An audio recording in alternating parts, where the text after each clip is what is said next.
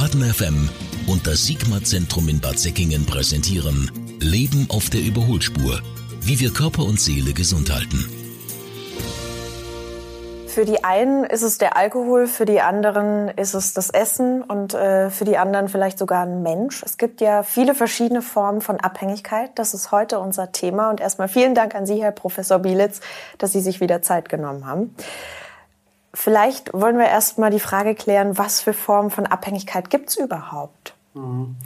Ja, es gibt zunächst die stoffgebundenen äh, und äh, dann die nicht stoffgebundenen mhm. Züchter. Ja, unter den stoffgebundenen Züchten kann man sich schnell vorstellen, welche Stoffe da gemeint ja, sind. Ja, Sie haben es vorhin schon benannt. Die Alltagsdroge Alkohol. Wir haben ein eindeutiges äh, Übermaß an Alkoholkonsum in Deutschland, sehr viele Abhängige und noch viel mehr Missbräuchler.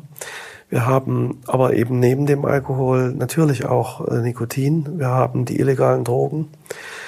Wir haben hier äh, allen bekannt äh, ja nun auch die Cannabis gebrauchenden Menschen, äh, was viel gefährlicher ist, als man sich äh, so gemeinhin äh, vorstellt. Das habe ich jetzt gerade auf dem äh, deutschen äh, äh, in Berlin stattfindenden Kongress für äh, Psychiatrie, Psychosomatik, Psychotherapie und Neurologie äh, in Berlin äh, gehört. Man sich vorstellen, bei Cannabis haben wir äh, bei 43 Prozent der Menschen, die psychotische Symptome haben, die Entwicklung hin zu einer Schizophrenie. Da reden wir über eine lebenslange Erkrankung. Und dann kommen natürlich die äh, unzähligen, äh, in, in, in äh, atemberaubenden, ähm, kurz, kurzen Abständen äh, Designerdrogen dazu, die weltweit aller Orten äh, entwickelt werden, die im Grunde genommen eine Unüberschaubarkeit äh, darstellen, was im Übrigen auch die Nachweisbarkeit dieser Substanzen erschwert. Ja, und dann gibt es die stoffungebundenen Süchte, die äh, wir zum Beispiel bei der Spielsucht haben äh, oder eben auch bei der Internet- und Mediensucht, wenn Sie so wollen. Was Sie vorhin angesprochen haben, die Sucht nach äh, Beziehung, das bezeichnen wir dann eher als eine dependente Persönlichkeit oder eben auch dependente Persönlichkeitsstörung. Mhm wenn äh, man permanent darauf angewiesen ist, äh, dass man in Begleitung eines Menschen ist, in einer Beziehung ist, alleine nicht sein kann und sonst mhm. massive Ängste entwickelt, schier entscheidungsunfähig wird im äh, Extremfall. Mhm. Wie entsteht denn so eine Abhängigkeit beziehungsweise eine Sucht? Ich glaube, man kann sich da meist gar nicht dran erinnern, wann der Tag X war, in dem man da reingeraten ist. Wie entsteht das? Es ist ein Prozess. Abhängig von der Substanz geht das mehr oder weniger schnell. Äh, wir haben hier zum einen das sogenannte Modelllernen. Wenn jemand erlebt, dass er in der Sozialisation, in der er ist, äh, zur Verfügung stehende Substanzen konsumieren könnte und dann auch verführt wird, dann äh, ist das ein erster äh, Schritt, also sagen, ein, sozusagen einzusteigen. Aber wir wissen eben, dass nicht alle, äh, die probieren, dann auch abhängig werden. Und das wiederum ist doch äh, erstaunlich, äh, auch jetzt nachgewiesen, häufig mit genetischen Ursachen ähm, äh, zu, zu erklären. Also wir wissen, dass es äh, gewissermaßen Anlagen gibt, bei äh, Substanzkonsum süchtig zu werden oder auch nicht. Mhm.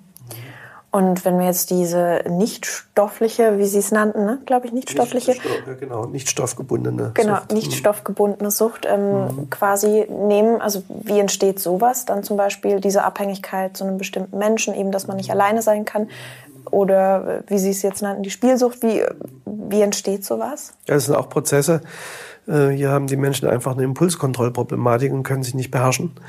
Und werden eben durch das äh, Spielsystem oder eben auch durch das äh, Internet- und Medienphänomen, dass man auf eine Wischbewegung eine Antwort bekommt, positiv verstärkt, wie wir sagen in der Verhaltenstherapie. Und das führt sozusagen zu einer kurzfristigen Befriedigung des, des, wenn Sie so wollen, Such- oder Spieltriebs und dann kann sich das verselbstständigen. Wenn da nicht, gerade bei Kindern ist das sehr gefährlich, aber eben auch bei Jugendlichen, ähm, interveniert wird und von außen Grenzen aufgezeigt werden, eben da äh, bei den Kindern sind es natürlich die Eltern, dann kann sich das dermaßen verselbstständigen, dass die Menschen ernsthaft krank werden. Mhm. Ist es überhaupt möglich, ein Leben ohne Abhängigkeiten zu führen? Also jetzt nicht unbedingt, also klar, den Alkohol könnte man weglassen, Nikotin kann man weglassen und so weiter und so fort, aber es gibt ein paar Abhängigkeiten. Man sagt, wäre das da überhaupt möglich? Also zunächst mal, weil Sie sagen, Alkohol oder Nikotin einfach weglassen, das kann der Süchtige, der manifest süchtig ist, eben nicht so einfach. Das Ja, ist klar. das Kennzeichen der Ja. Sucht, dass wenn er den Stoff dann eben nicht mehr hat, wird er unruhig, kriegt Entzugserscheinungen, Mhm. wird missmutig, bis hin zu vegetativen äh, Stigmatisierungen, also er schwitzt und kriegt Herzrasen Mhm. und ähm, äh, vielleicht auch Angstzustände. Das ist interindividuell sehr verschieden. Das ist übrigens auch Dosis ähm, unterschiedlich äh, in der Phänomenologie. Manche werden schon nach wenigen ähm, geringeren äh, Dosierungen äh, entzügig, wenn sie den Stoff nicht mehr haben, wieder andere erst, wenn sie enorm große Mengen an Alkohol nicht mehr zur Verfügung haben. Das, das schwankt. Und ähm, wie geht man hier im Sigma-Zentrum mit sowas um? Also was gibt's für Therapieformen? Was genau wird gemacht? Ja, nach unserem Verständnis ist die Sucht selten allein äh, vorhanden, sondern Patienten haben da eine sogenannte Multimorbidität. In der Psychiatrie äh, gibt es das ja auch, dass man mehrere psychiatrische Störungen parallel vorliegen hat. Wir sehen die Sucht äh, ganz oft in Verbindung mit ähm, primären Erkrankungen. Dann wird also die Sucht sekundär. Äh, beispielsweise sehen wir viele Angstpatienten, die aus äh, Gründen der Angst ähm, getrunken haben, damit sie weniger Angst spüren. Wir haben unglückliche, vereinsamte Menschen, die äh, gegen ihren Frust einfach äh, sich einen ähm, äh, Panzer an Übergewicht äh, angefuttert haben, ja, und äh, so sind die Wege ganz vielgestaltig. Ich bin fest überzeugt, dass die Sucht ganz selten eine primäre isolierte Erkrankung darstellt. Da gibt es viele äh, Prozesse, die im Vorfeld äh, bei einem Menschen abgelaufen sind, mehr oder weniger reflektiert und dann wird er süchtig.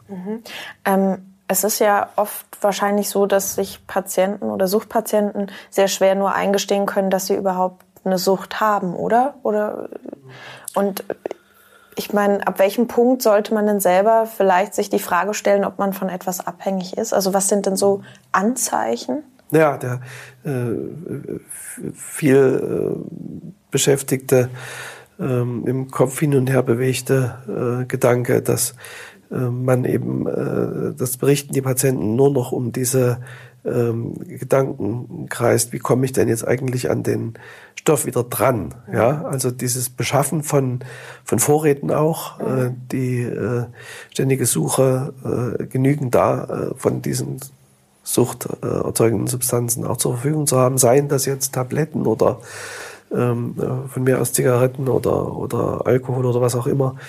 Ähm, das nimmt einen sehr breiten Raum im äh, gedanklichen äh, äh, Erleben dieser Patienten ein. Und wenn sie eben merken, dass sie ohne diese Substanzen sehr unruhig und ängstlich werden, dann sind sie eigentlich schon, ähm, äh, grosso modo kann man das sagen, sind sie schon krank, sind sie schon suchtkrank. Okay. Wie lange dauert denn so ein Prozess, einen Menschen aus einer Abhängigkeit rauszuführen? Also es ist auch wieder ganz unterschiedlich. Es gibt sogar Spontanremissionen, wie wir sagen. Erstaunlich, manche beschließen dann, sie entziehen sich selbst, ja, Das, was, was nicht unbedingt ungefährlich sein muss.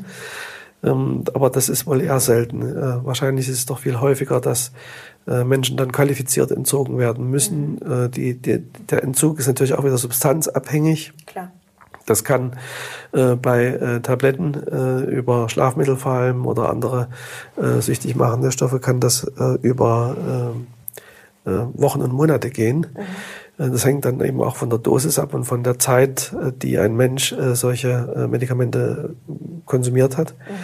Ähm, Bei Alkohol kann das ein paar Tage gehen, aber dann kommt das Entscheidende, nämlich nach dem eigentlichen Entzug äh, folgt die hochqualifizierte Psychotherapie. Ne? Das machen wir hier in der Klinik auch. Zunehmend erkennen auch die Krankenkassen, dass diese Psychotherapie erforderlich ist, um eben die Patienten zu befähigen, dass sie nicht wieder rückfällig werden.